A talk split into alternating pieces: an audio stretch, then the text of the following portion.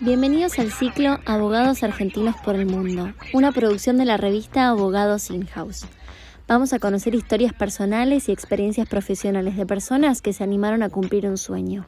Vamos a conocer sus desafíos, sus temores, esfuerzos y las barreras que debieron sortear para alcanzar dicho sueño.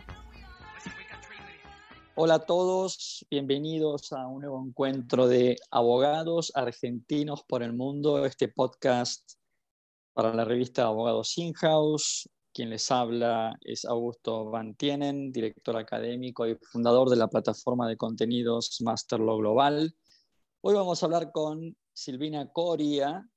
Silvina no es abogada y vamos a un poco a cambiar el eje en la entrevista de hoy porque la verdad que eh, me llamó mucho la atención lo que está haciendo Silvina hoy en el exterior. Silvina trabajó para la firma Bayer durante 14 años, luego trabajó para OLX y siempre vinculado con temas de compliance, cybersecurity.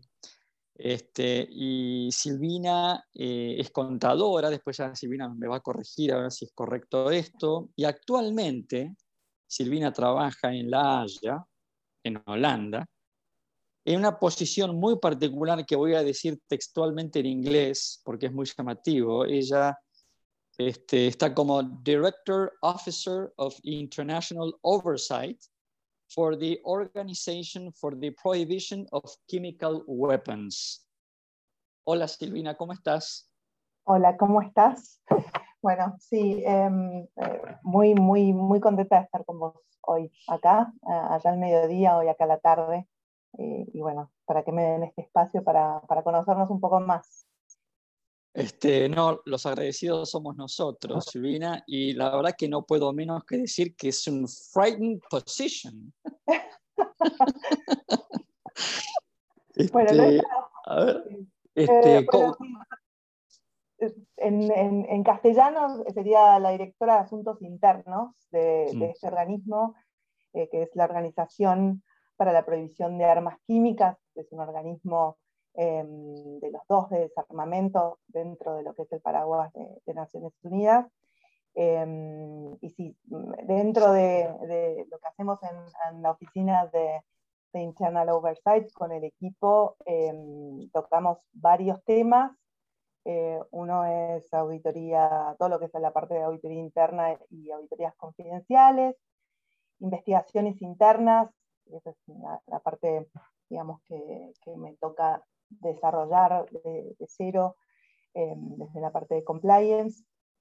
Eh, lo que es evaluaciones, que es algo muy común en el ámbito de Naciones Unidas, y eh, también lo que tiene que ver con el sistema de calidad del organismo, en particular del, laboratorio que se utiliza para, la convención. Pero sí, y, contame, Silvina, ¿cómo es esto de carrera corporativa, Bayer Corp, ¿no es cierto? OLX y de pronto cruzamos el, Atlántico y terminamos en La Haya, en Holanda, en un organismo internacional. ¿Cómo, ¿Cómo fue este cambio? ¿Cómo fue que ocurrió esta convocatoria? A ver, contanos un poquito esa experiencia. Te cuento un poco. En realidad, yo hace, digamos, eh, y, cuando me llamaste para, para, para esta propuesta, em, lo primero que me acuerdo que te dije es, mira que yo no soy abogada, ¿no? Si bien en los últimos, creo que 15, 20 años, todo mi trabajo se, relacionó con, con, el mundo de los abogados y, el mundo legal, en particular, más que nada por mi interés em, en el ámbito de compliance. Em, ¿Cómo llego a la parte, bueno, en, en la parte corporativa pasé por varias instancias soy, como vos bien dijiste, contadora y licenciada en administración dentro de varias, digamos, es mi formación inicial, pero después, bueno, me especialicé en temas de compliance y, de ciberseguridad, pero siempre desde el punto de vista de compliance, em, en, la lucha de lo que tiene que ver con la anticorrupción y temas de anticorrupción que siempre me interesaron desde, hace muchos años, en los cuales, em, desde el punto de vista corporativo en Bayer, em, eh, tuve la suerte de tener una persona como Thomas Henshaw, que, me dio muchísima agilidad y flexibilidad para desenvolver. A Thomas, a Thomas Henshaw lo conozco perfectamente bien, ha sido alumno de mi instituto CEDESBLO, con lo cual lo conozco muy bien a Thomas. Trabajé con él y bueno, y trabajé con el equipo de auditoría eh, de la región, liderado en ese momento por Valeria Schiffelbein. Y la verdad es que eh, aprendí muchísimo y con, con, digamos, con obviamente todo el aparato del laboratorio detrás, de, bueno, mucho más que el laboratorio, en, en, temas de compliance.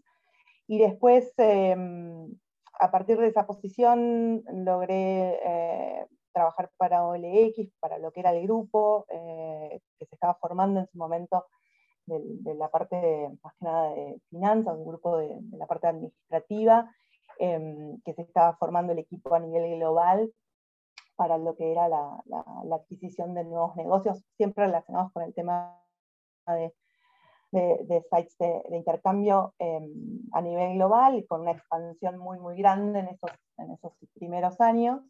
Em, y de Buenos Aires me fui a trabajar a Nueva York por unos meses eh, para hacer un training eh, para liderar el equipo de riesgos y compliance eh, a nivel global de, ese sitio y a partir de ahí bueno, se empezaron a abrir oficinas en la mayoría de los principales mercados, digamos, en donde apuntaba el grupo Naspers en su momento con, con, con OLX como, como brand de batalla. Em, y mi equipo estaba eh, básicamente en Buenos Aires, en Delhi, em, en, Ucrania, en Ámsterdam, digamos, en varios, varias, eh, varias ciudades. Em, eh, por lo tanto, digamos, desde Argentina era bastante complejo poder liderarlo, ¿no? Teníamos, tenía unos horarios bastante complejos de, eh, una amplitud horaria bastante larga a, cubrir, ¿no? Eh, considerando que mi día empezaba muy temprano, tipo 5 o 6 de la mañana, y casi que no terminaba nunca, ¿no? Entonces, ¿Y, cómo, y, cómo surge la, contanos cómo surge la propuesta esta de, de, ir a trabajar, ¿no es cierto?, a un organismo multilateral. Este, ¿cómo, cómo, ¿Cómo fue esto? Sí, mira, yo hace varios años que, que venía participando de manera voluntaria, eh, a través obviamente de las empresas para las cuales trabajaba, eh, en diferentes actividades relacionadas con temas de anticorrupción, eh, con una patita en el, en, el, tema de Naciones Unidas, a través de, por ejemplo, Alliance for Integrity, em, digamos, como, como trainer para todo lo que era temas de anticorrupción, los programas que ellos tenían para para pequeñas, para pequeñas empresas en mercados emergentes, principalmente en Latinoamérica, pero también en, en India y, Asia. Em, y, siempre que podía tenía, digamos, como, como ese, la parte de voluntariado lo hacía muy relacionado con, con temas de Naciones Unidas. Em, tuve la oportunidad de, en una de las conferencias en las cuales era ponente, de conocer cierta gente, eh, que también estaba em, en oficinas de oversight y eh, de Naciones Unidas, en, las oficinas de Nueva York, y la verdad es que me interesó mucho lo que hacían, me, me parecía que, que, era algo em, que, digamos, me, me estaba faltando em, eh, cubrir ¿no? dentro de mi carrera. Siempre la parte, la parte pública estuvo ahí como latente, más allá del enfoque en revenue, ¿no? quería algo más.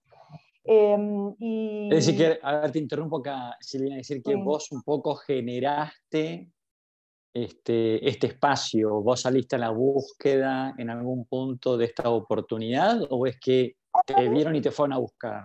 Sí, no, en realidad se, fue, digamos, yo creo que las oportunidades em, a veces es, un mix, ¿no? Un poco de suerte y un poco de, también de trabajo de uno, ¿no? Eh, yo eh, estaba muy interesada en, todo, lo que me aportaba desde la parte del voluntariado, lo que hacía Naciones Unidas, por ejemplo, en el B20, que participé con varios profesionales de compliance ahí en Argentina y, en Washington cuando, cuando se hizo la, la allá, que, participamos bastante activamente desde el punto de vista privado, ¿no? Eh, cuando Argentina fue en, en, la edición argentina del 2018, Y eso realmente fue como, yo diría, un, punto bisagra en mi carrera. O sea, realmente eh, vi que, el impacto de las decisiones que se tomaban y, lo que se podía llegar a hacer como driver, ¿no? O sea, que uno tiene el driver de, esos cambios que tienen,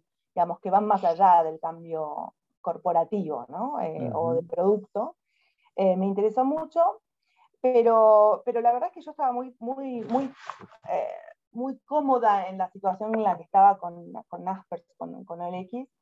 Em, había mucho, muchos desafíos por delante también con el equipo. Siempre me gustó mucho eh, todo lo que tiene que ver con manejo de, equipos multiculturales. Eh, y em, trabajar para, para, esa, para esa compañía global me daba la posibilidad, estando ah. dentro del equipo global, de, seguir sumando gente y sumando no solamente gente de diferentes lados, sino también de diferentes tipos de skills, ¿no? Em, para lo que es el equipo de compliance, yo siempre trato de innovar mucho, ¿no? De meter gente que quizás no sean abogados como yo, em, pero que brindan diferentes perspectivas, ¿no? Eh, por ejemplo, la gente de tecnología, etc. Correcto. Más que nada para la este, parte y este, contanos, este, este organismo para la prohibición de armas químicas, ¿no?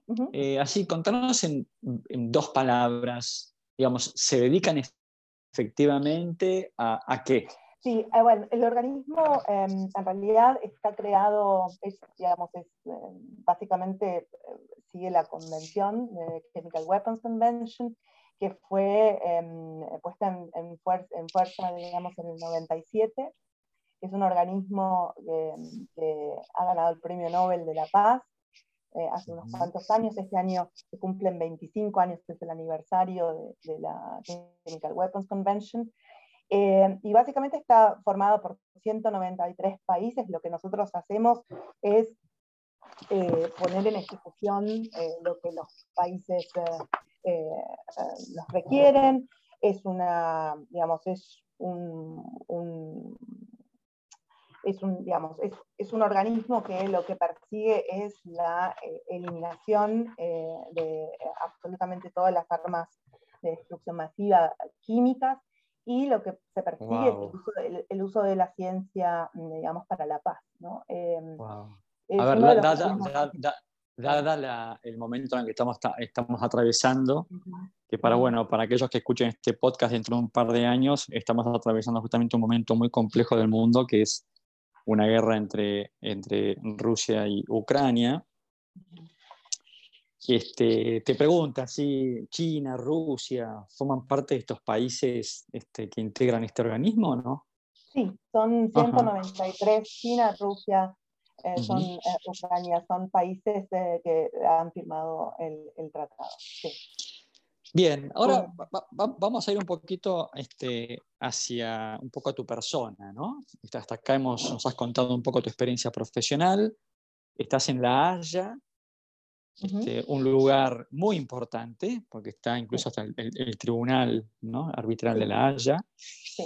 Este, contanos un poquito, ¿cómo es La Haya? Imagino un lugar muy cosmopolita, con, con, con mucho, mucho funcionario público, ¿no? ¿Puede ser? Y tal cual, es una ciudad muy multicultural. Eh, eh, cuando llegué, la verdad es que yo, venía muy seguido a, Países Bajos, em, porque, bueno, la central de, de, Naspers, una de las centrales en Europa era en Hofdorf, en Ámsterdam, cerca de 20 minutitos de tren. Y venía, te diría, casi 3, 4 meses, o sea que era, para mí Holanda era muy conocido, ¿no? Era un ámbito muy conocido. Y mm, pero nunca había logrado eh, tener tiempo para visitar más allá de, Ámsterdam o Rotterdam, etc. Y ahora ya no había venido. Eh, así que llegué cuando me mudé, básicamente. Y sí, em, digamos, lo que puedo decir es que es una ciudad hiper multicultural eh, en la cual Em, para mis amigos abogados es, es, es, como la, la, meca de, digamos, de, Sí, sí, es Disney. Eh, sí, y es un ámbito en el cual por lo menos yo me siento bastante contenida, porque como te digo, en los últimos 20, 15 años, digamos, grandes amistades, digamos, de la profesión he tenido, digamos, de abogados. Eh, lo que sí me resultó una sorpresa muy agradable es, em, no el clima, por supuesto, pero, eh, porque ya lo conocía, pero que em, tiene una playa fenomenal, ¿no? O sea, es una de las es la única ciudad, te diría, de, Países Bajos, en realidad del norte de Europa, porque incluso hasta los alemanes vienen acá. Es una playa me, estás diciendo, ¿Nos estás diciendo que La Haya es un lugar para ir a veranear? La Haya es un lugar de veraneo. O sea, los holandeses la tienen como si fuese la Mar del Plata. ¿no? sabía eh, eso. Sí, es muy interesante eh, cómo cambia la ciudad con el clima. Eh, obviamente el verano es el momento culmine, ¿no? Pero hay muchas actividades que tienen relación con, con la playa y con el mar. en especial si les gustan los deportes acuáticos, es fantástico. O sea, el tema del el kitesurf y, y, el surf es una de las mejores playas del norte de Europa para hacerlo. O sea que hay actividad, te diría, todo el año. Hay que animarse solamente a entrar al agua, pero, pero, pero es, tiene mucha, mucha vida nocturna, em, digamos, eh, en, lo que tiene que ver en verano, ¿no? En verano es como muy, muy em, muy concurrida. Eh, para los que vivimos acá a veces se complica llegar a, la playa. Y contame, Silvina, este, estás ahí, corregime, desde el 2019. Estoy desde este, seis meses antes de la pandemia. De la pandemia, perfecto. Em, idioma, imagino que debe ser el inglés, ¿no es cierto? El idioma dentro del organismo es el inglés. Em, nosotros tenemos los seis idiomas de Naciones Unidas. Em, siempre es un plus. Eh, obviamente el inglés es el idioma para trabajar. Em, Pero en tu vida social, eh, vas al supermercado, vas a donde sea, eh, ¿te manejas en inglés o te tenés que manejarte en, en holandés, que es un idioma bastante complejo? Muy complejo, pero si pude aprender hindi, puedo aprender Dutch. Así que no, es, la ah, verdad es que el inglés eh, obviamente los, eh, Holanda es uno de los países que mejor maneja el, idioma, así que no hay problemas con... Pero para acá, acá, te quiero parar. Eh, ¿Cuántos idiomas hablas, Silvina? hablo hoy tres idiomas muy bien. ¿Qué, em, son cuáles? Que son, obviamente, inglés, castellano, obviamente, y portugués. Y em, bueno, tengo conocimientos bastante, bueno, más familiares y diría, o sea, entiendo todo, pero no me largo a hablar porque soy bastante perfeccionista, pero es italiano. Y, y, después, bueno, obviamente empecé a, aprender Dutch apenas llegué. bueno, pero llevas dos años, con lo cual debes tener ya un Dutch fluido, ¿o no? Ah, un social, diría. bueno, suficiente como para poder subirse a un taxi y decir, por favor, quiero llegar a tal lugar. Sí, claro, sí. Para ir a comer y etcétera. O sea, lo básico sí. A ver, no porque lo necesites, sino porque es una cuestión que yo creo fervientemente en, el, en, en, siempre aprender y eh, en, siempre generar aprendizaje. ¿no? Entonces, me parece que es también una cuestión de, de decir, bueno, estoy viviendo acá y si me voy, qué sé yo, al interior del país, eh, en algunas zonas que no hablan tan fluido inglés, Correcto. Por lo menos saber pedir la comida. Bien. ¿Estás en familia? Bueno, mi familia es bastante nómade. Yo, mi hijo tiene 15 años em, y ha ido conmigo durante toda mi carrera a un montón de sitios, pobre. Eh, y en las últimas la última vez, em, cuando me, decido mudarme para aquí, él ya era un poco más grande para también tomar eh, y tener una voz en la mesa de decisión. Em, y optamos, yo digamos, estoy muy acostumbrada a viajar, así que optamos porque él se quede en Buenos Aires, así que soy yo la que viaja o él viaja. Ah, mira qué eh, interesante. Y tenemos una familia bastante nómada, ah, un poco, o sea, COVID nos afectó un poco, pero yo continué viajando lo más que pude y él también. Así que eh, nos manejamos mucho desde muy chiquitos con, con, internet, etcétera, porque yo vivía viajando. Mira eh, vos. Así que. Está bien, modelo de, modelo de familia a distancia, está perfecto, muy bien. A distancia. Muy bien, sí, sí. Un padre este muy presente, pero bueno, eh, eh, digamos, con, los dos hats cuando, cuando él está acá y, así nos manejamos. Bien, perfecto. Y contanos un poco para ir cerrando este capítulo de lo, social, este, personal, familiar. Este, ¿estás, con, ¿Estás hecho de amigos argentinos, holandeses, hindúes, africanos? ¿Cómo, es, ¿cómo es el tema? Em, sí, en los, últimos, en los últimos años yo viajaba mucho, entonces conocí, eh, tenía mucha gente de muchos lados eh, que también era nómade como yo.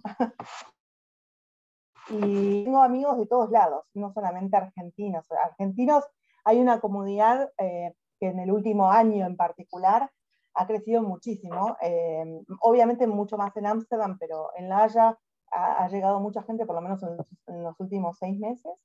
Em, sí, em, obviamente a través de la embajada, con, con ciertos eventos que se hacen, eh, nos vemos, más que nada los que trabajan en el tribunal, nosotros desde algunos organismos internacionales, porque nos vemos generalmente en algunos congresos o, conferencias. Em, pero tengo amigos, en, te diría, en casi todo el mundo, o sea que a cualquier país que voy, eh, por lo menos los más conocidos, la verdad es que he logrado mantenerlos a la distancia y, como son gente que en general ha rotado mucho de país a país, eh, tenemos como una cierta casta de gente que va rotando, ¿no? Es bastante sos, amigos Dutch en particular, pero bueno, algunos hay. Bueno, sos una, persona este, que, estás como abierta al mundo, has viajado por muchos lugares y como bien decías, con muchas amistades en diferentes ciudades, con lo cual, digamos, quizás la última pregunta que tengo para hacerte es, ¿La Haya es un lugar más o sentís como que acá me quedo, acá planto bandera? por lo menos por unos cuantos años más, yo creo que eh, es un lugar en el cual em, eh, en este momento de mi carrera eh, existen, digamos, me siento muy cómoda, es un lugar muy, como te decía, muy multicultural, todo funciona em, y, no es tan hectic como, por ejemplo, eh, en mi paso, fue mi paso en, Nueva York, por ejemplo, o en otros lados del mundo. ¿no? Em, eh, la verdad es que hoy, diría, por unos cuantos años, Holanda me va a sufrir y, después veré. Europa yo creo que tiene muchas, muchas puertas. Em, toda mi familia viene de, aquí, ¿no? Así que es muy probable que, em, que, me vea por otros países Holanda me va, me va a tener que eh, soportar por unos cuantos añitos más. Si yo tuviera que definirte con una palabra, diría que sos una persona inquieta. Si vos tuvieras que definirte con una palabra, ¿cómo te definirías?